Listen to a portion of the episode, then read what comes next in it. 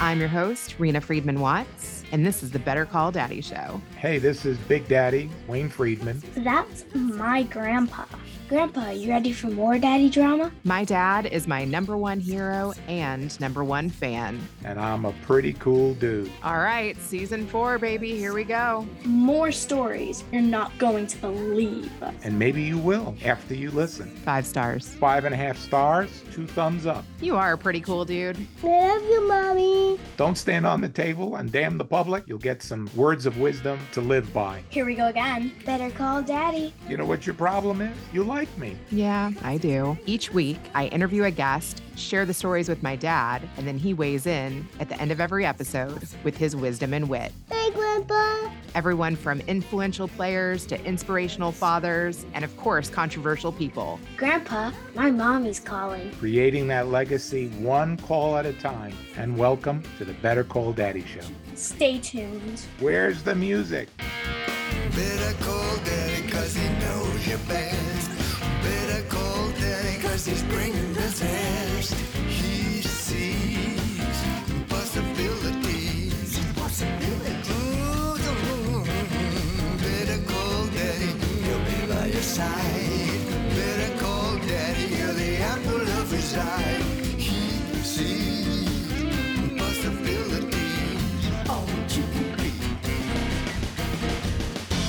One thing you need in order to start your business and scale it is the confidence in your abilities to do so. Sam Weinstein worked with some of the biggest names in YouTube in order to start his business, scale his business, and sell it at 20 years old. Sam Weinstein, welcome to the Better Call Daddy Show. I actually reached out to your daddy this morning. Did he tell you? Not that I'm aware of. he could, I don't know. He could have. Yeah, so I like to do a pretty good amount of research on people before I have them on the show. And you have a bit online, but the one curveball is that even if I have content creators on, a lot of times they haven't told their daddy story. So I am actually connected with your dad and I want to dig deeper into that relationship a little bit. I asked him, like, I, I wanted to know how he felt about you leaving college. I think that in their generation, that wasn't really something that people did. Mm-hmm. Yeah, well, for the audience watching, you know, my name's Sam Weinstein. Yeah, I you know started off in the you know YouTube gaming space when I was really young. I was I was a um, you know Minecraft kid. You know, just st- started off you know playing video games like every other kid, but you know instead of just playing the games, I would create the games and then upload them to the internet for other people to play and download themselves. That's the really cool thing about Minecraft is that it's not just in a game and there's nothing else to do there's you can play with other people and there's a lot of interactivity and there's a you know free world uh, you can really pioneer a lot of stuff and you can create these virtual worlds you know sort of like the metaverse now we call but you create these virtual worlds package them up inside of code or, or, or files and then upload them to the internet people download them to play on their end by themselves or with other people on their own server and so i was just creating these virtual worlds whether it's uh, mini games like hide and seek or complete this uh, puzzle one of them was like a I spy, spot the difference. So there's two rooms and you have to spot one room and then you have 30 seconds to spot the other room and see what's different. So a lot of these virtual worlds were sort of like these game shows I created and also worked with other people, very talented people online. And I would just start uploading these worlds to the internet, got the attention of a lot of big personalities online, big YouTubers online, and they started playing it for themselves and recording it for their audience because they found value in these the mini mini games. You know, people found it entertaining, started getting millions and millions of views, and kept doing it over and over and over again. You know, so built up a library of games. Then, you know, some some of these YouTubers they wanted me to make custom games for them. Started doing that, and you know, from there built up a relationship with a few of them. One in particular, name's Preston. You know, he's a pretty big channel. Uh, a few of them actually, but you know, started making games for him and you know his team, a few other YouTubers, and kept providing more and more value, you know, work my way up to you know, not just game developer, but managing a team of game developers, and then you know actually managing the YouTube channels itself and working you know behind the scenes and that sort of uh, production with you know working with Google, YouTube, you know th- these big large events, and you know from the ages of 14 to 16, and then you know that was quite the experience. But you know as, as far as your question goes, as, as uh, what was it, the college part or the high school? I mean, you could talk about either, but tell me, like, how old were you when you first started like creating these games? Yeah, I, I was just a 14 year old, you know, Minecraft kid, and we just, uh, you know, upload them to the internet, hoping people would play or providing value online. You know, I'd also go to these Minecraft conventions or YouTube conventions and meet people in the industry or, you know, YouTuber personalities and build myself up that way. It was just really big inside that space at the time. Yeah, I, I saw in one of your interviews where you said there's a lot of like fanboys and a lot of people that want to connect with these YouTubers, and you just kind of like waited till the end and then went up to them in a very like non fanboyish kind of way just to kind of information seek. Yeah, so I had a great idea, and that's at these YouTube conventions, they'd have these meet and greets, and a few thousand people get in line. You spend all day going there, and what I would do is instead of being the first person in line and you know uh, going right away where where all the the crowd is going, I realized that's too much competition. Everyone's going at the front of the line. People have no patience, especially kids. And you see all these young kids. That's that's the demo for a lot of these YouTubers, the, the kid YouTubers, not just in the gaming space, but I met like iJustine. Uh, she's a tech YouTuber. What Captain Sparkles? He's another Minecraft guy. Who else? Oh, I met uh, Vsauce, science YouTuber guys. But but basically, I, I realized that all these kids don't have any patience, and I waited until I would actually let people cut in line in front of me, and I waited to be the last person in line, even though it took several hours. And what that did is basically all these you know YouTubers they're they're meeting the fans all day, and by the end they're exhausted. So if I'm the last person, I have more time to talk to them and, and introduce myself and uh, build relationship that way. And that's really what I did. You know, one of them, Jordan, Captain Sparkles, I was able to you know make maps for him, and and then he played a lot of my games uh, one of them unfair minecraft and that, that that one just exploded. His video got like 8 10 million views something like that but i don't think it would have been that successful if i didn't have patience and wait in line and introduce myself and, and build a relationship up that way. Did you ever go up to any of the YouTubers and they had just like had enough of being there? And you're like, but wait, wait, wait, I'm the last one? Yeah, well, I met Liza Koshy. She used to be really big, and her voice was gone that day. So, you know, she was meeting fans all day in line and, and then super exhausted and, you know, lost her voice. And she was giving out these $1 bills as a souvenir, I guess. But yeah, a lot of them were very, very tired by the end. It, but it, I think that just gave more time for it. I love that approach, actually. I think that most people, like you said, want to be the first one to try to get up there because they're probably afraid that they might leave quickly or something. That could be. I mean, did you miss out on meeting anyone because you waited too long? Not in particular, really. I mean, I mean, you know, I, I did some planning. I made a list and then just, just stuck by it. Hmm. Yeah. So once you connected with the first YouTuber, can you talk about what happened then? well, I you know go back to uh, Preston and you know building a relationship up with him. But there was this you know pack event, if you want to call it, and he had this entourage of other YouTubers, and you know I, I went there for the first time and you know met met all those people, and that's really where you know I, I built a relationship up and was able to provide even more value and work my way up from there. Did you have to be VIP to talk to these people? I mean, some of those tickets are pretty pricey. Yeah, I think I bought a VIP ticket once, and then another time, I one of my buddies I, I went with there. I just traded uh, tickets with him, and then there, there's three floors, and we would take turns going up to the top and, and uh, upper level floor. But uh, don't, don't tell anyone.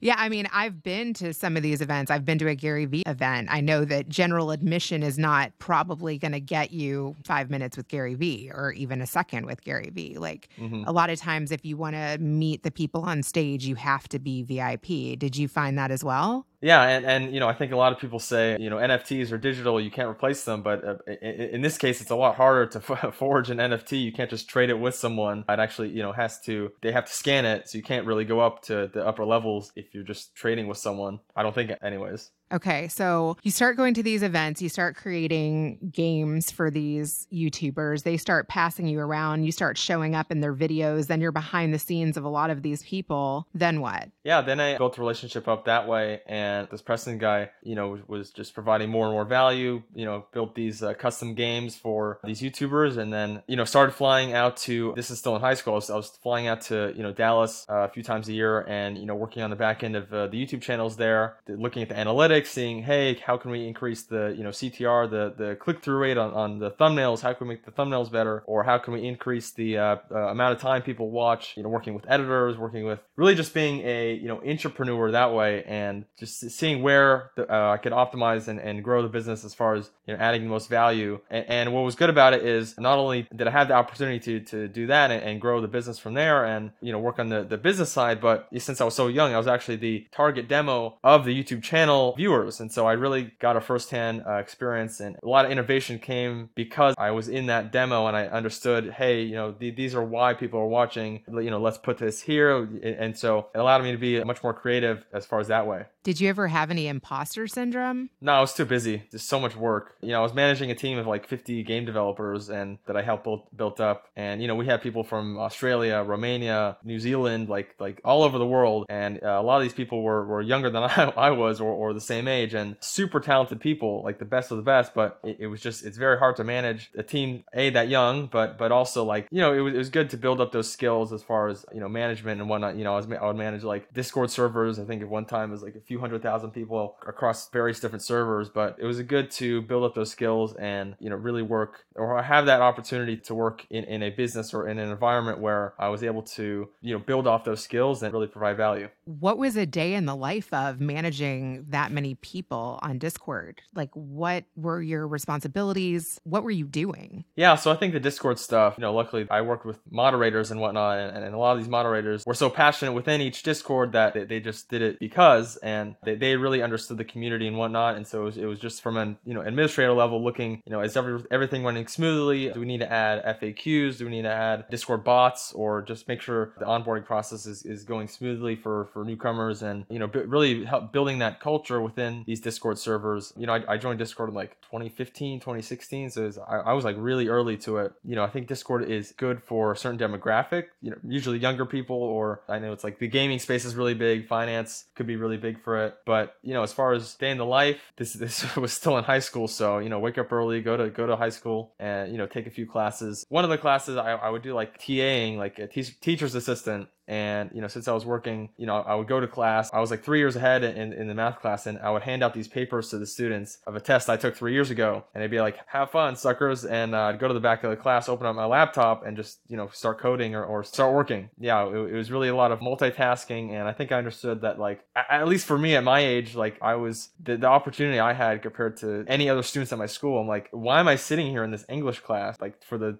12th year? Like, there's, there's no point, you know, there's just the opportunity I had had compared to the opportunity that was you know in school you know was just it, it, was nothing. And so i think just really being able to explore that and being able to pursue things that are valuable and things that are help me in the, in the future and not be stuck in english class and whichever you know biology class or whatever. A lot of this stuff is, is just you know re- you repeat the same things over and over. It, it's very repetitive and, and not efficient. Yeah I, I, would a lot of multitasking would, would work and then you know come home keep working and then have dinner and then uh, you know go back up keep working. Or sometimes i would i would come home off the bus and then you know i would actually I would film with the YouTubers, you know, games and whatnot, and I think that really took my mind off some stuff. But you know, it, it was really you know fun, but also it was good to build up those skills and build up you know speaking skills or being able to work online with other people remotely. You know, I don't know if it's a, that's my generation or whatnot, but just building up those skills were good. And then you know, keep working too late into the night, and then wake up the next morning, do my homework, and I go to school. So you started having those feelings that maybe school wasn't for you in high school. No, it's always been that way. It just really evolved with that that way in high school, even more so. Like school, the, the, traditional school was never really for me. I never really understood it as far as the opportunity there because I'm like, if, if everyone's doing the same thing at my school, I'm like, you know, what makes me special? What is like the opportunity that I'm gonna have? And so I think I really got, you know, handed, handed, you know, kicked in the face as far as I need to do something. I need to be ambitious and go out and you know make something of myself and not just sit back and say, hey, the system's gonna take care of me. And you know, I think I was my parents were very, you know, pro education, go to college, you know, get a degree. You know, I think that that works for some people, but you know, if you have an opportunity like I did, the real thing would, would be to pursue that as far as you can, go for that uh, instead of, you know, laying back and, and sitting on your butt and doing nothing. Your dad messaged me and said that you think that college was a Ponzi scheme. I think college is, is more of MLM scheme. I mean, I don't, I don't want to go too far, but if, if you look at the business model of Harvard, you know, why do they have a $58 billion endowment? Just a question that, you know, you should ask, right? It's like the whole process is, is a, a tournament to get into these schools. You see a lot of people, that they obsess, you know, oh, I want to get into Harvard or UCLA or, you know, I'm a USC chick and their whole lives evolve around this college cult. It's like now the way it's going, it's like the alumni are,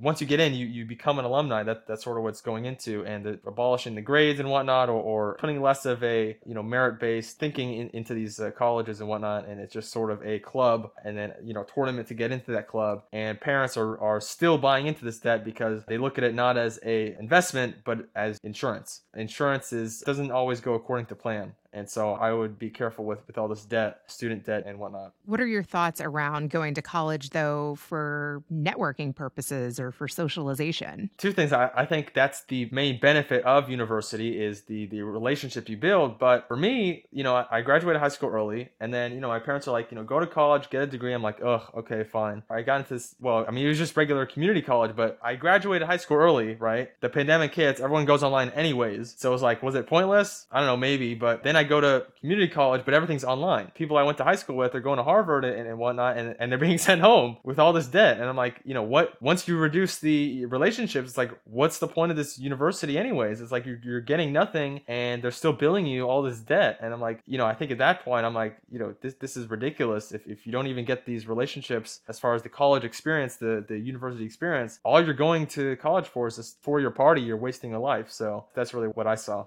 Interesting. Talk to me about growing up in Northern California. Your father, too, is in marketing. How has that influenced you? It's really good to understand that that sort of stuff. You know, I think he has his role in, in more the corporate world, and I'm more, you know, entrepreneur style. You know, I think my, you know, ambition for business, did he spark any of that? I'm not sure, but it definitely, you know, good for, for to have someone to bounce ideas off of and, you know, just see someone that, that sort of understands some of the terminology. Interesting. Have you lived in Northern California your whole childhood? Childhood, yeah. Then you moved to Miami. Talk to me a little bit about that chapter. Right, right. I, I worked for this YouTuber and then junior year of high school, I just got to a point where it, it was just, it was so much. I was managing this team of game developers. And if someone from Romania didn't finish, uh, you know, his, his work, I would have to go in all night and, and code everything and test all these games and whatnot. And it got to a point where it just was not sustainable. And so, you know, ended up leaving that and had to finish high school, then finish high school, you know, went to this community college and, and whatnot, you know, did some other business venture startups and a lot of them didn't go so well, you know, did this drop shipping stuff, not a good idea ultimately pivoted from this drop shipping model to print on demand model, this clothing brand model, and you know started this brand called American Waffle. You know, it was this American, you know, patriotic stuff, and, and I think what is it, August 2020. And so this is when middle of pandemic, and you know I'm watching this, you know, online. There's a bunch of stuff in the news. It's all like election year or so. People were getting really passionate and all this politics and whatnot. And I asked myself from the from the drop shipping stuff, like, okay, why did it not succeed? Even though it got sales, it was I was I lost a lot of money from it. Why did it not succeed? I think it's because the product itself, it's the people are not passionate about, about buying a you know made in China armrest or made in China whatever have you. It's just it's not something to be passionate about. So I, I really needed to find something that a people are passionate about, but also something that has fast shipping and is a good quality product. And so you know good quality product that's merchandise, you know t-shirts, hoodies, you know shipped in the U.S. You know so less than a week shipping, fast shipping. You know also something that people are passionate about. Well, I thought you know maybe I could start a uh, animal clothing brand, right? But not really an animal expert as far as uh, tigers on a shirt or whatnot. And and then I'm like, okay, well, what about sports? And I know I know so, somewhat about sports. And then you know, researched a bit more into it, found out everything is copyrighted. So NHL, NFL, NBL can't do anything with that. You know, if you put a basketball on the shirt, they'll and uh, sue you. So I don't know about that, but uh, I needed to find something that is not copyrighted or not trademarked as far as getting me in trouble that way, but also something people are passionate about. And then I'm like, okay, well, all this you know election stuff's going on. What if I just slap an American flag on a shirt or a hoodie and I start selling that? So that's what I did. I wasn't into politics at all, anything, and just ran a ad as a American flag on a hoodie, and it's you know started getting a few sales. Was pretty slow at first. Started testing more and more different designs. This is on Facebook advertising. You know, over time, the designs I really found to be more successful were the ones that were more conservative leaning as far as the demographic goes, and, and more in that area. You know, with this whole election time. You know, for for some example, I had like I, I would Photoshop these different designs and, and, try to make them like funny. Like I think one of the designs is like a sticker of uh, Nancy Pelosi, and, and it just like uh, the red dot on her nose. Like it's like a Nan- clown Nancy Chief Clown Pelosi or it was something something ridiculous. But I, w- I would just like test that. I had no biases or whatever. I would just you know put it out and see what worked, and I look at the comments and you know did that over and over and over, and you know ended up finding a few designs that really took off. One was like Kayleigh McEnany. That one really took off, and that was the winter. And then I found this one. I was searching this Facebook groups. Yeah, I found this this meme that went viral called "We the People," and it said "Are pissed off," and then I'm like, oh, that, that may be good on a T-shirt. So Photoshop that that to my design, and then I put that on a t-shirt and hoodie, and ran that, and, that, and then that just exploded as far as you know profitability and re- revenue and whatnot. Just kept going up and up and up. And then were you asking me? If, I mean, can anyone do this? Like create t-shirts with other people's images? I was even wondering that about like your YouTube thumbnails that you do. Like, how do you Well- know which images you can use without getting in trouble? Right. Well, you know, I, I try to always create my own images. For example, I found this meme, right? And it was a meme online. You know, I would take that, create my own version of it in Photoshop. And so what- it wasn't the exact same thing, but it had a similar, eh, the same or similar message. And so, you know, I think the, the whole American space, you could put an American flag on a t shirt. You can't make a t shirt out of an American flag. And so the American flag is not trademarked in, in that sense. And so no company owns the American flag. And so that's, that's really why I leaned in that direction and, and, you know, pursued further things that way. But yeah, had this, you know, winning design and, you know, it kept going up and up and up. And then, you know, on the whole election stuff started to go down and like everything was chaotic. And so that was, you know, good for business, uh, not so good for the country. But, and then on January 6th, you know, I wake up and I'm like, you know, checking the news everything. I'm like, what the heck is going on? It's like, it looks like orangutans in the Capitol. Something's like the shaman. I'm like, what the, you, you would think it's straight out of a movie. And so I'm watching the news and everything. And I'm like, what the heck is going on? And then, you know, I see it says on the, on the Chiron, it says like, you know, Donald Trump has been banned from all these social platforms and everything. I'm like, oh, great. And then I see, you know, banned from like Shopify or all these different platforms. And so all his stores got taken down. And what that meant for me is I checked my phone and it went from like, you know, one, two, three thousand dollars a day to like 10 12 15 thousand dollars a day and like 90% profit for that whole week. And so that event completely catapulted the business I ended up doing like uh, 160 170 thousand dollars in a month there. You know just the, the following months were, were up and up and up. And that, that was really the the event that catapulted the business. And then you know had a few challenges with not really the volume but the in april the apple and announced this like privacy restrictions and whatnot with facebook. So that really tanked the facebook performance. I ended up switching to tiktok advertising did a bunch of tiktok advertising. And then you know combine the two and then i think the best month was october it was like 170k or something but yeah i ended up doing crossing you know million 1.3 in, in that year and then you know that allowed me to you know move to miami in that pandemic year because you know everything's locked down in california i'm like i got to get the heck out of here so just packed up all my things and you know 2002 honda drove across the country put a you know down payment on a or a security deposit on an apartment and you know was there for a year and you know that was a, a really crazy experience but yeah that really allowed me to uh, be more independent and you know just move to miami and i think that's what you know i have some family there but that's really where i saw a lot of opportunity and i got to meet some very cool people. And then yeah had the business was in miami you know ended up doing they think you know business in total was like 1.5 and then it ended up going through the whole selling process of that business you know because we had some it's very restrictive as far as what you can and can't advertise and uh, i think a lot of these platforms were cracking down on that and we're really just looking for you know i realized i'm like okay i can't do this by myself. I need to find some partner or someone that can run the business that has a, a greater opportunity than i do with a marketing channel that you know facebook was cracking down on us you know youtube was cracking down on us snapchat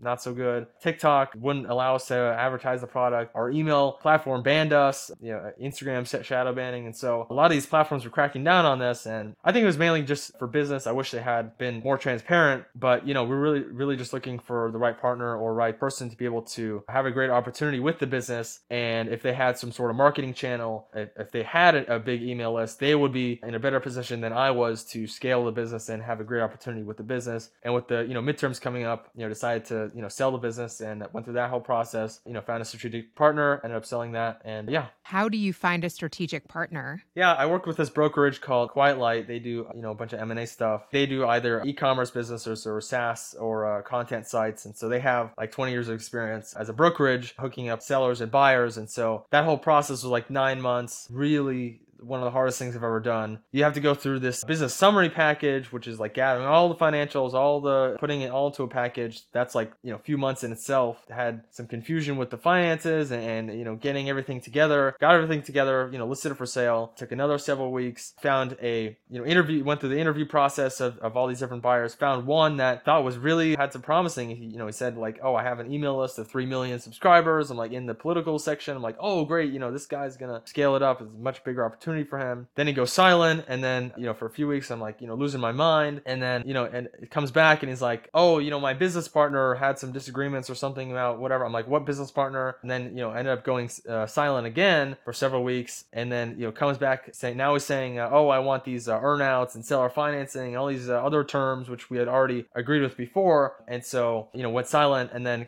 came back again and he's like, "Oh, my investor pulled out because the checkout didn't work, even though the checkout was working." And I'm like, "What investor?" So you know, ended up leaving that. That guy was was not serious and really cost us a lot of time. It, was you know uh, my fault at, the end of the day, but I think just really learned the hard way the M and A world and, and and you know ended up going back to the table, doing a bunch of interviewing processes, and you know found one one person that was a strategic partner, and you know was really much more quick after that. Oh my gosh. Did your parents help you at all with any of this stuff? No, quite the opposite. I think it was I was just so pandemic. It made me really claustrophobic, so much so that I'm like, you know, I'm going this this online university, you know, taking biology class I take in high school and, and English. I'm like, why why am I doing this? And just got so claustrophobic that, you know, looking back now, if there wasn't a pandemic, would I have uh, made a lot of these decisions? No, but I think just the the time and environment I was in and, and the opportunity I had, it just propelled me so much to move across the country and forge my own path. And, you know, I think it was good to explore and whatnot and, and really be independent. But, you know, I really learned a lot of lessons the, the hard way and not a lot of support. And so, you know, I had to figure a lot of things out by myself. And, you know, it was, it was a whole journey, but here I am. So I want to know about the Miami chapter a little bit more. Who did you meet? What was it like getting your own place? What do you remember? I flew out to Miami. Basically, I, I flew out to Miami for, for a week to look at apartments, you know, in like that April or something, you know, just to see. And, and I made a list of like 10 apartments. By the time I flew out there, and this is a t- pandemic, like Florida's the only state that's open. By the time I flew out there, half the apartments completely sold out. And so I'm doing this, you know, apartment touring and whatnot. And, uh, you know, one of them was like, eh, downtown in, in the city, really claustrophobic. And I'm like, okay, no, that's, that's not good. Uh, I ended up finding, you know, one apartment that was, you know, right on the river, had a good, great view, and, you know, was really a, a good opportunity at, at, that point. What was a new apartment as well. And so, you know, ended up putting a security deposit there and flying back, packing up all my stuff in 2002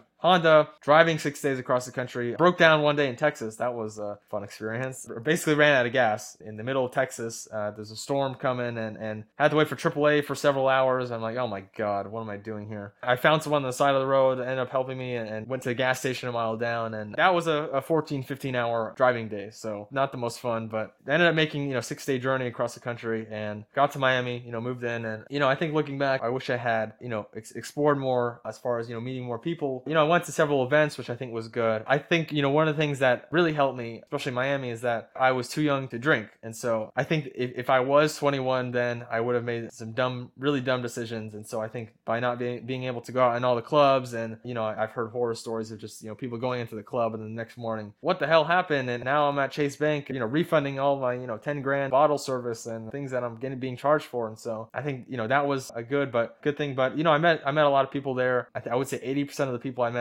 New Yorkers just flying down, either snowbirds or whatnot. But you know, a lot of interesting people, a lot of uh, interesting experiences. You know, I went to a few music music festivals, which I think I'm over now, but that was very, very, very crazy. I had to get out of my system because the pandemic and whatnot. I was so claustrophobic. I had to get out there. So you know, went to a lot of events, met a lot of really cool people, and that's a lot of the the things I was doing in, in Miami then. Which events? As far as the music festivals, the, the first one was called Rolling Loud, and it's like a hip hop festival. Now this is the summer of 2021, so keep in mind like country is completely closed. I think the, the vaccines were rolling out and whatnot. You know, so I, I went to this music festival. It was, oh, it's the first one that opened up. Keep in mind you, it's hip hop, everything. So and everything's outside, right? And so the middle of the pandemic, who do you think's gonna come to a music festival with 80,000 people, right? A lot of young kids, a lot of 18 to 16 to 20 or 21 year olds around that area. And so you had 80,000 people, middle of pandemic. I went to this, you know, Don Toliver was playing. He's like one of the popular rappers. He was at a section, and so yeah, 80,000 people, these massive crowds, everyone's standing up. Luckily, I, had a CamelBak with some hiking backpack with some water, which was, you got to get some water at, at these uh, festivals. But it, it's just, it's absolutely bonkers. I mean, it's called Rolling Loud for a reason, you know, and so everyone's on marijuana, everyone's high out of their mind, high to the sky, and, you know, drinking and whatnot. And it's a very chaotic environment. And so I went, I was sort of going to the middle section, and I was like, oh, I'll get there early to get a good view, get a good sound, right? But what happened is the middle turned into the front because everyone kept piling on. You know, during the the actual set, I'm like, oh my gosh, everyone's like piling, piling, piling on me. I got to get out of here. You can't get out of there. And so it's really, really crazy. You have all the big mosh pits and everything. And everyone's coming together. It's a wild experience. And if you're not like at least six foot tall, don't even bother going into the mosh pits or, or anything. Like you'll get crushed. What else have you taken from the pandemic? You mentioned claustrophobia a bunch of times. Like, what are you doing to work on that? Yeah, I mean, just, you know, getting out, going to the gym, not being locked in. I think it's much better now. We're not forced to be locked in, you know, California and whatnot. But now it's a lot better. You can you can do what you please. And so there's really not a lot of issue as far as, you know, physically. You know, I think a lot of people you had the all online boom and, and Zoom and whatnot. And so a lot of people are, are stuck online and spending too much I wouldn't say too much time online, but we're not really all their social connections are online, which for me I grew up on, you know, I was doing all this work online and so I, I was able to build the skills and be able to communicate online and, and build, you know, relationships that way and, and understand that way. But a lot of people don't, especially, you know, these young kids. And so you see all these, you know, school kids going online and it's like they have no idea what they're doing. And the ad- adults too that have, you know, grown up, you know, everything's in person and whatnot. So they don't exactly either know or understand or like to, you know, navigate the online world as far as, you know, learning and, and whatnot. And so for me, it, it was not, not a very big problem, but I, I could see how it could be. What have you learned about creating online communities? You know, you got to build culture and you got to just build relationships, you know, right? You're running a business and you, you're not like emailing or you're, you're not like texting or not, you're not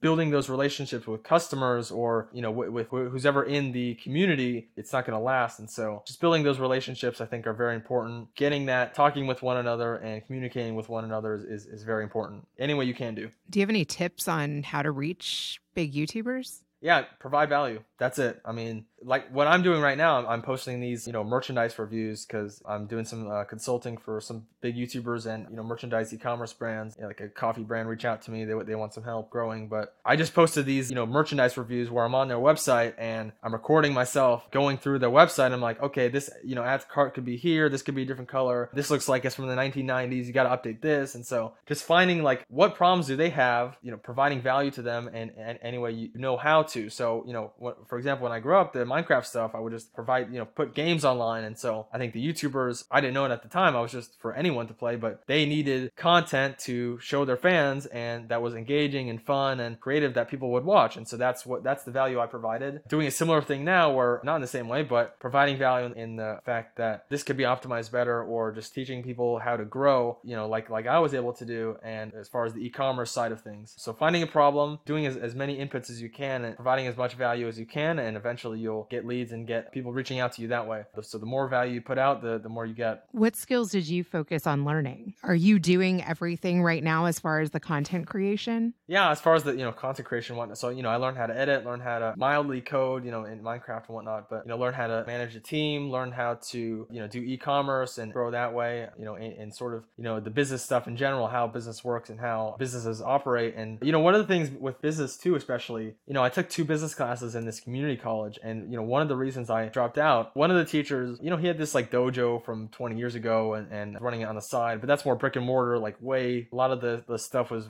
very outdated. Like he, he was like, you got to do PPC and, and run, you know, Google and I'm like, this is the way to do it now. Like, I don't know why you're still doing it this way. But another teacher was like, advanced business class, and he never ran a business before. He's like, open up your textbook to page, you know, 132. And I'm like, wait a minute, I, I have this, you know, I saw this video of this presentation I was doing, and everyone in the class is like, you know, doing these mock fake business plans. And my business plan was like, I already had this business. I'm like, okay, we're on track to do, you know, uh, 10,000 this quarter, and, and then in Q4 we're, we're gonna hit, you know, 20,000 or whatnot. And so I was I was the only one that that was already doing it. And so I'm like, why am I learning from this guy that's never ran a business and I'm running a business that's that's already, you know, making some headway. And so I was just like, you know, I try to explain to people and, you know, even if you look at like these big business schools like, you know, Wharton or Stanford, a lot of them, you just have these, you know, professors that are, it's all theory. You know, you would think at the, at the best business schools they would have, and they do have some people that like, you know, are, have done their time and, and you know, private equity and whatnot, and, and they're just there for the fun of it, right? But the majority of them, it's all these professors that are just there for research purposes, and it, it's really more virtue signal than actual knowledge. And it's like, you know, having a music teacher that's never picked up an instrument, right? And so you like open your textbook to uh, read the music sheets, and it's like, okay, how do I actually, how do I play the trumpet? How do I play the piano? And it's like, oh, I don't know, I've never done it before. And so it, it's just like it boggled my mind. I'm like, why am I, you know, learning this stuff from someone that's never ran a business? And so, you know, I see all these, so you have the traditional side of it where, you know, these professors never ran a business, but then you have the way other side extreme where you have all these gurus who have also ne- never ran a business and are just t- teaching things that are, they, they're just salespeople. And so those are the, you know, two extremes. And so, you know, I'm trying to like, I'm just trying to, you know, speak from what I know and not sort of like be a, a expert or be, you know, a know it all. And just, if I've done something, like if I know how to optimize, you know, this specific part of your website on e-commerce, then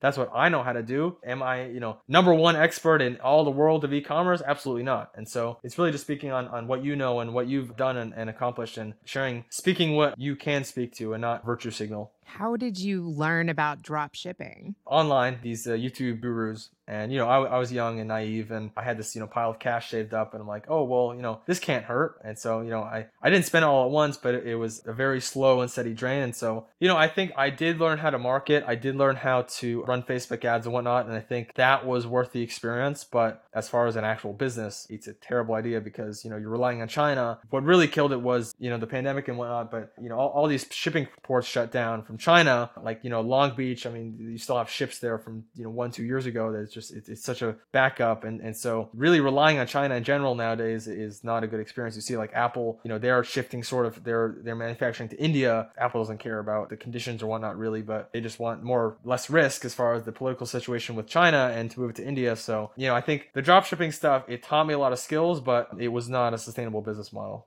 I do feel like a lot of people believe they can get rich that way. a lot of young people, a lot of gurus taking advantage of people. You know, I I- know some of these people. I know some of like the top dropshipping guru experts, and so I'm, I'm like, I'm surprised this has still worked this far. I'm like, you know, if there's a market for it, you know, by all means. But the people that are being too naive about it, you know, these these young kids, it's like maybe think twice about putting that much risk. And so I think it's really hard for young people to think of or conceptualize risk because they they just don't have that experience. They don't have that. They haven't been around long enough to really conceptualize the idea of risk. And once you learn that the hard way, which which you know I did with the business and whatnot, when when all these you know platforms canceled and, and the business went from you know up here you know one month to like way down here, and I'm like, oh my gosh, that was a really uh, tough experience. But yeah, just really the, these young kids are like, I don't know if they're being taken advantage of or not because you know at the end of the day they make the decision, but you know you got to think twice about it before putting all your eggs in one basket as far as that's concerned. Also, I feel like people launch a podcast and then they want to open a merch store. What are some things that you've learned about that? Yeah, so I think, you know, as far as the content creator side of it, like there, there's two types of, I would say, content creator, you know, YouTube or whatever you want to call it. The majority of people, they focus on, you know, co- creating content. That's their passion, that's their uh, expertise.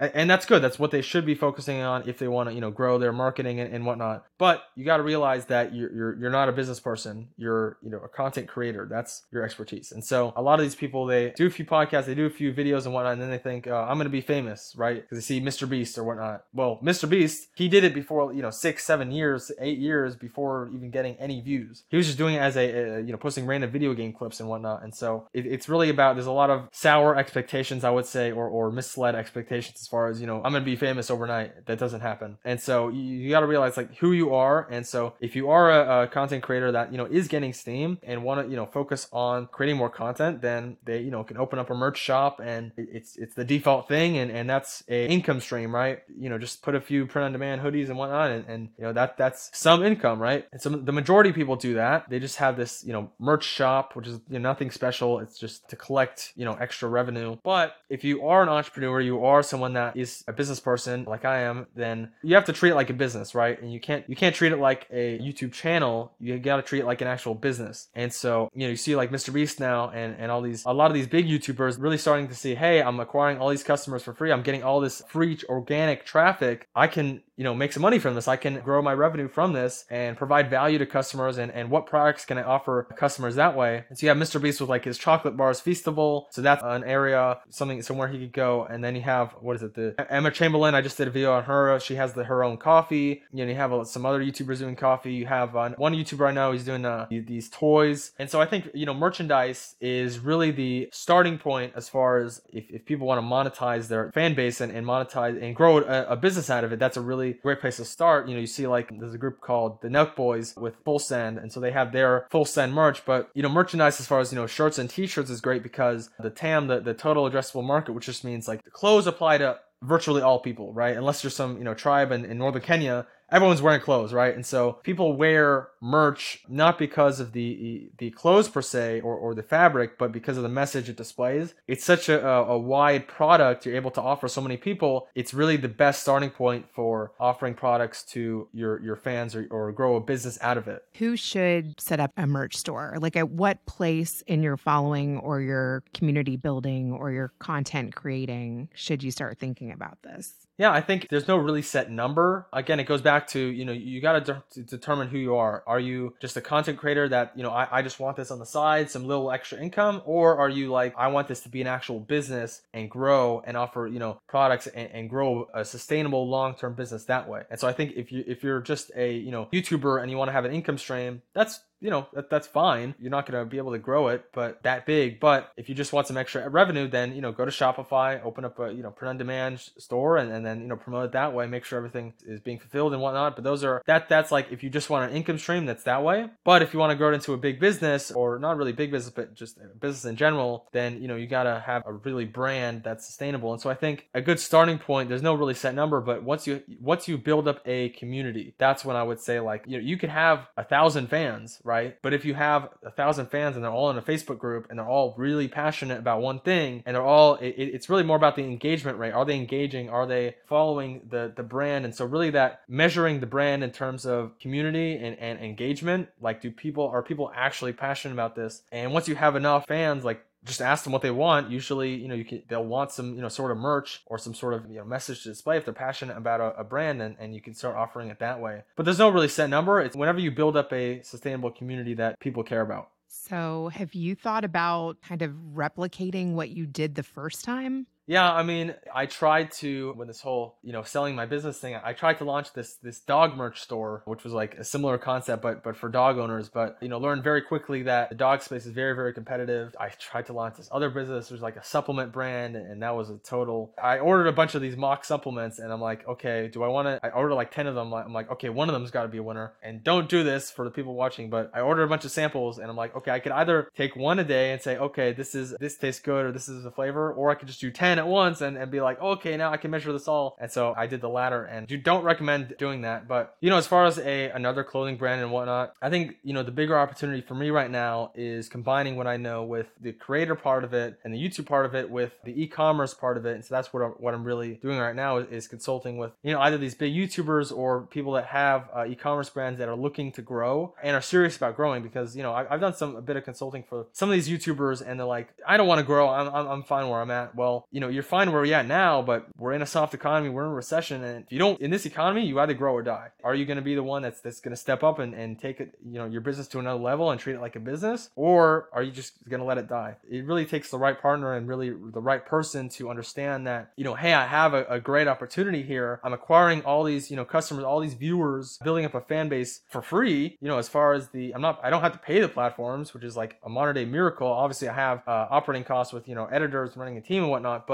you're acquiring all of them for free. And so if you can leverage that, leverage your audience to grow a business, right, a merch brand starting out, and and that's really where the big opportunity is is, is going to be. But you know, it really takes someone that uh, understands the opportunity. And a lot of these YouTubers, they think too much like YouTubers, right? The the YouTuber culture is really strong, and so you really really need to to grow a business. You have to think like a business person, like an entrepreneur. If you just want to be a laid back YouTuber and post videos and collect ad money, AdSense, that's only gonna last for for so long. The really ones that are that are serious about growing, serious about growth, are gonna be the biggest players in the space. You know, look at Full Send, look at you know you know I don't like saying Mr. Beast because you know obviously he's the top one, but even like smaller YouTubers that are you know I, I know I know YouTuber uh, family, they're doing these merch drops and I think they have one, two million subscribers, and you know they're, they're making a million dollars in revenue each drop. So like each month they're making a million dollars in revenue just by doing these these merch drops. And so if you can offer a, a product to your fan base, to your audience that really they they really want and they're really passionate about, that's where the big opportunity is. And you know my job right now is just help people, help creators, or help people who own these brands leverage that opportunity and really connect the two,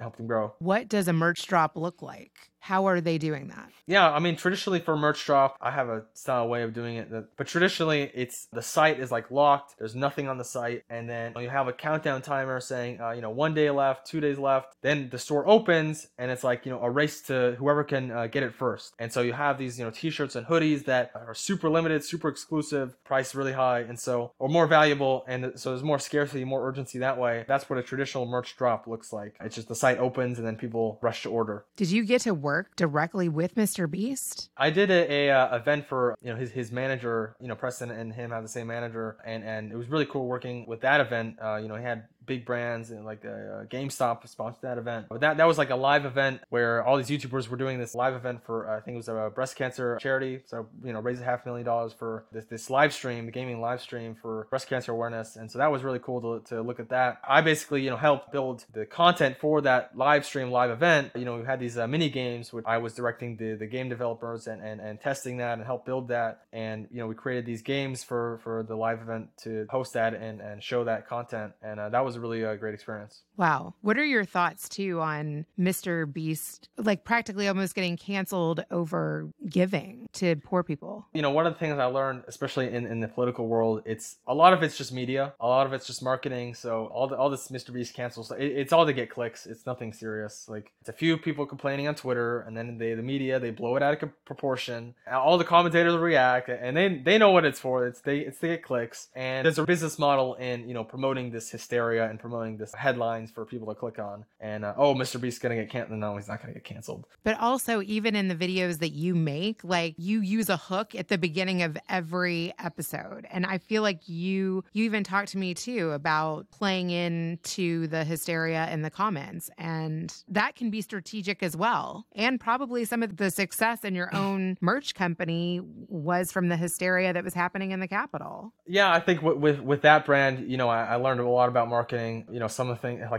I would go on Facebook and argue with people in the comments and uh, with the, on the advertisements itself, and so people would, would get even more upset and whatnot. And and what that did is they would comment back, and that would increase the engagement and boosted the ad to make it cheaper for me. And so I'm like, you know, keep arguing with with other people in the comment section you know it, it just you know it, it's good for business. And so that aspect of it for the the politics and whatnot it can get really crazy. And so you know that that whole world i think is, is very is lots of headache and a lot of blown out of proportion and stuff. But as far as like you know the marketing stuff and like um, really great marketing is knowing what the market wa- wants knowing what your audience wants. And so really doing you know market research and and having conversations with them and asking them uh, in the right way finding out what products they want and and, and surveys they want is a really good thing to do. Like one thing I, I did is on the, every thank you page of the the brand I had, a, a little pop up would pop up and say, "What's the number one reason you purchased this product?" And it, it got like six thousand responses, and, and I saw like pro America, oh you know this, oh uh, you know I'm pissed off, whatever. Uh, I'm a veteran, and so I really got to see like, okay, this is why people buy the product. This is why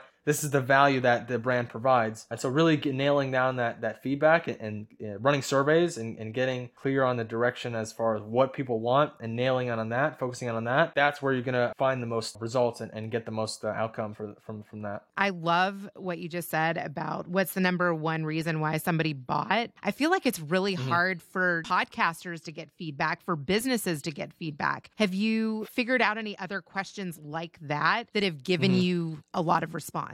Yeah, a, similar question could be doing the opposite of that, which I tried, and that's what is the number one problem this product solves? And so asking them like finding what problem they're having and what problem it solves. That's really your that's really the value of what your product comes from right? You're solving a problem for someone, and that's why people buy from your business is the problem it solves, right? And so I think for me, what I really learned is the, the number one problem, you know, merch in general solves, you know, specifically for, for my brand too, is everyone is being, for, for my brand specifically, but everyone's being censored and, and a lot of the demographic is being, you know, censored and canceled and what all this whatnot. And so the last place for them to express themselves was a message on their shirt in real life. And so really just the value of expressing yourself, right? The value of, uh, you know, we talk about like the First Amendment, the, the freedom of speech, speech, right? If you can't speak online and you're canceled online, where else can you speak? Put it on, you know, everything we wear, right? Our fashion is, is what how we display to the world. What we wear is more of a message to the world than people realize. And so I think the main value of merchandise with a message is to display that message, express that message to the world. That's the problem solves. I love that. My dad will agree with that because he's such an old school marketer. Like he goes around telling everybody, it may not be written on his shirt yet. Maybe he needs his own shirt with it. But yeah, he tells people why they should listen to the Better Call Daddy show everywhere. Like he is so old school like that. Do you have a question for my dad? What marketing tactics did he use? I mean, like I said, he's he's an old school marketer. You know, he's an old Mhm. school deal maker. I mean, he still makes deals with a handshake. Final question. I do feel like I know a lot of people that use Google ads and their whole business could be based on that. What are your thoughts on Google advertising? Yeah, Google can be great. You know, depending on the keyword and whatnot. I think you know it's very competitive. You know, over time, and and you know, I think with with Google and the whole AI stuff, Google's kind of sweating themselves a little bit because you know they had this monopoly forever, and now it's like, oh, this this AI stuff, ChatGPT and whatnot. It's like our first competitor in 15 years, and so you know, I think Google advertising can be great. I think for me at least, using Google, you know, we were banned on Google, but using Google as as an extension once you already have a channel built up. So if you're going to start with Google Ads, use Google Ads. But really, it's it's just serving you know one customer on one channel in one market. And so just finding that at the start, not trying all these channels, but really whether it's Facebook advertising or TikTok or Google, just find one that works and milk it as much as you can. And then you know later on down, once you you know seven eight figures, then you can diversify channels and whatnot. But yeah, really just looking for that one marketing channel and the one customer to serve and, and the problem to solve uh, in the market. That's what you really uh, want to be looking for. I love that. Do you want to talk at all about mentoring your little brother? Like, if you were giving him advice on how to build relationships online or how to find work online, what would you tell him? Yeah, you just got to keep at it. Keep keep going harder. And, and you got to have a tough skin. In this world, like, you know, some of the stuff I've been through at, at such a young age, I sort of jumped in the deep end, you know, doing this, you know, working with all these big YouTubers and, and in the business side, jump in the deep end. And, and then, you know, from there in the, in the political space, which is like the, the reverse. So you usually you see all these old people at the end of their life, they go into the political world, which like, you know, I'm texting with like, I had a text community. I'm like texting these 87 year olds. I'm like, uh, your short order has arrived. They're misspelling the words and whatnot. I'm like, thanks, Randy, for your order. And so, you know, I think just you got to have a tough skin and you got to have a thick skin. Learn how to accept people saying no. Do it whether it, it makes sense or not. As far as you got, you got to learn to overcome rejection. And you know, at some point, it's like you know, you, you learn so much that you, you can't take the stigma of others or you know, what, a judgment of others seriously. You know, because when you get to the end of the end of your life, when you see like these people that are like the ugliest, you know, hunchbacks in the world, and they do not care at all of what other people think. And so if you're gonna be old someday and not care what other people think, why not just do it now? So that's the advice I would have. I love that. That's so good. How can people find you, connect with you, support you, learn from you? Yeah, Sam Weinstein, you know, search me. You know, I have a YouTube channel or you can go to, you know, samweinstein.co. I have a newsletter there, blog there, website. But yeah, we'll be posting more content. LinkedIn too. LinkedIn's big. That's where you find me. You've heard from my mom. Now, let's switch it over to Grandpa.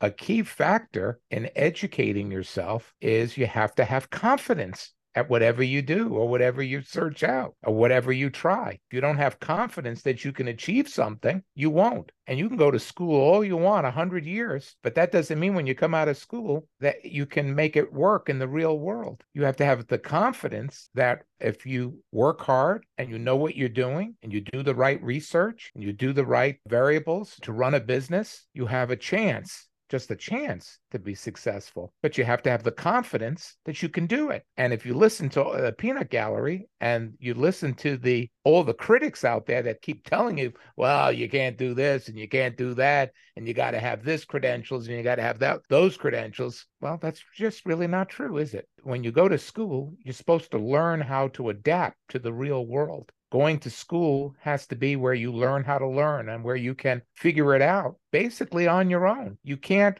go to school and think that the professor or the teacher or the book you're going to look up or ask to live your life. You have to be able to do it yourself. So, school is like anything else, it's just a tool in your development. In Sam's case, he knows how to read, he knows how to be creative, and he knows how to do the research and he knows how to experience and learn as he's going along. And he also found out that even though you can have a successful business and you can be very creative in the business that you're in, that doesn't mean that you can just pick up anybody else's business or be able to pivot and be successful at whatever you touch. It's hard work, and not everything is a fit in your life. So the person who has to figure out whether it's going to work or not and where it makes sense or not is you have to figure that out too. And no one can give you that answer. You've got to figure it out, and you have to have enough knowledge and experience to know whether something is working or something is not working. Nobody's going to give you a cheat sheet and tell you the answer. You have to figure it out as you're going along. The life experiences go on every single day of your life, and you have to be able to put it all together in your own book and make sure that it makes sense. And just because you have a niche in one thing, that doesn't mean that it's just going to fall out of the sky and you're going to be able to pick up another niche and another niche. However, people that are successful sometimes get other people that know something and they're able to incorporate other people's ideas and sometimes they join in and can learn from someone else's love and passion and has experienced the hard work and has gone down that road. And they sometimes join in and they can expand their boundaries by getting a lot of other people included in their network and in their dream and isn't that what's going on with social media today, and especially the Better Call Daddy show? Is that we share ideas and ideals and passion of a story of not just our story, but your story. And if we share all these ideas, then something good can come out of it and others can learn from it. And we also gain some wisdom where we can also look forward to doing better in our own lives. I love that plug that you put in there every time. Way to go, Dad. but look how he also says, do you have to be an old lady or an old man before you decide that you don't really give a shit what somebody says to you or what they think? Why wait till you're 60, 70, or 80 years old to not give a shit what anybody says? You can do that even at a young age, that if they don't make sense to you or they're trying to stifle your growth, is tell them that it's not going to have an effect on your life in a nice way. Okay? I feel or, like you've been doing that your whole life. Right. Otherwise, my, my, dad would say, up yours. I definitely heard your dad say that. Right. So that's the funny part is, is that he had enough life experiences where didn't let him stop from trying to succeed, even with the many failures. What Sam Weinstein also brings up in this episode to reiterate is that he, after being very successful, he tries two or three or four other things. But because he knows also the formula of success, he sees that it doesn't work on two or three other things. He knows to say, hey, this is not going to work. So he knows what success is, he knows what failure is, and he wants to succeed. There's another point that comes out in this is that you can't sit on your laurels even if you're being successful. You got to continue to come up with new moves, new ideas, new ways of getting your message out. Otherwise, it can get stale and it can falter. And even a very successful business can be running hard for a year or two and then all of a sudden fail because the attention and time and energy and further development that was needed wasn't there. And that's why a lot of times a person even sells out their business at the high because the effort of getting it to continue on that rampage is very difficult. And sometimes you run out of gas and you hope that someone else or another team can take it further because some of us also can't handle the next level because it takes a lot of energy, money, and more people to take it to another level. And I think it, you would have probably wanted to do that, or your dad probably wanted that for the business that you were in. He he wanted somebody to take the torch. The thing is, is that with this business, my dad had a little bit of a different philosophy. He says that we would run this thing hard. We would take every avenue, put all the work in. We expanded the business for many, many years. But the truth of the matter is, is that we were really a one product company or just like if you sing a hit song, what do they call it? One trick pony, you know? one hit wonder. One hit wonder. And the funny part is, is that it lasted much longer than we even anticipated. And we also were in the search to see if there was other business adventures we could go into. But to find something that we could do as well was not easy. And we put all our energies in keeping this thing going because it was still the best option for us. The fact is is that not all businesses have a life expectancy of more than maybe a decade or two before you can become obsolete. So that's why that energy of continually learning and developing and searching for other paths is really necessary in all of our lives. Nothing stays the same or stands still. It's either going to go up or it goes down. Equilibrium of staying at just a certain level is not necessarily as stable as people might have a pre-notion to that well we just will keep it at this we'll just keep it at this and it's doing good. And this way we can still have a balanced life and, and visit with the kids and, and everything. Sometimes it's not so simple. If you don't put in that extra step or that extra energy it just fails. And then all of a sudden you're you're out and having to find a different job. I think this episode also gives you some wisdom from a very young man that is also telling you that you have to have confidence, that you have to keep learning, you have to keep it fresh, you can't let it stagnate. And all of these things pertain to everybody in life. And you don't have to say that by going to college, these lessons are learned in the real world. College or schooling is supposed to help you deal with the variables in real life. But he's able to do the research and he's able to understand very complicated matters and he is experiencing it, can educate himself without necessarily the tool of the college because a lot of the things he's studying he can do without it and so have a lot of other successful people but that doesn't mean that they're that they're not as smart if not sometimes even smarter by not doing it and in my day, there was a lot of people that didn't go to college. They went to trade schools. They learned a skill, whether it was plumbing or whether it was something in construction where they learned farming. You don't learn farming necessarily fully in school. You have to really, that, that's a, a, a real life experiment. You've got to be out there in the fields to be able to really make it work. But he's got a good business sense. And a lot of that, again, you figure out along the way. And yet, with the new communication age that we're in, making videos, having discussions, having listened to people that actually demonstrate how to do things on YouTube is, is remarkable. You can get a tremendous education with many tools that are on the internet now where you don't have to necessarily be in a classroom. There's a lot of people actually going to school and getting degrees where they never go into a classroom. They're learning everything on the computer online. What's the difference if you can do it online yourself? There's many options out there that are available if you want to learn. You ready to go to YouTube University? YouTube University. And of course, if you turn into the Better Call Daddy show, you'll get a little wisdom every time you listen. I love it. Thanks for listening. Now I think I'm going to go call my dad. I'll say goodbye and see you the next time. Thanks for listening to the Better Call Daddy Show. Join us weekly for new episodes and more daddy wisdom. Better Call Daddy is good advice always. Don't forget to like, subscribe, and share. You can also find special episodes on my YouTube channel, and you can listen on Apple Podcasts, Google Play, Spotify, Amazon Music, Alexa, or your preferred podcatcher. That's a wrap for now.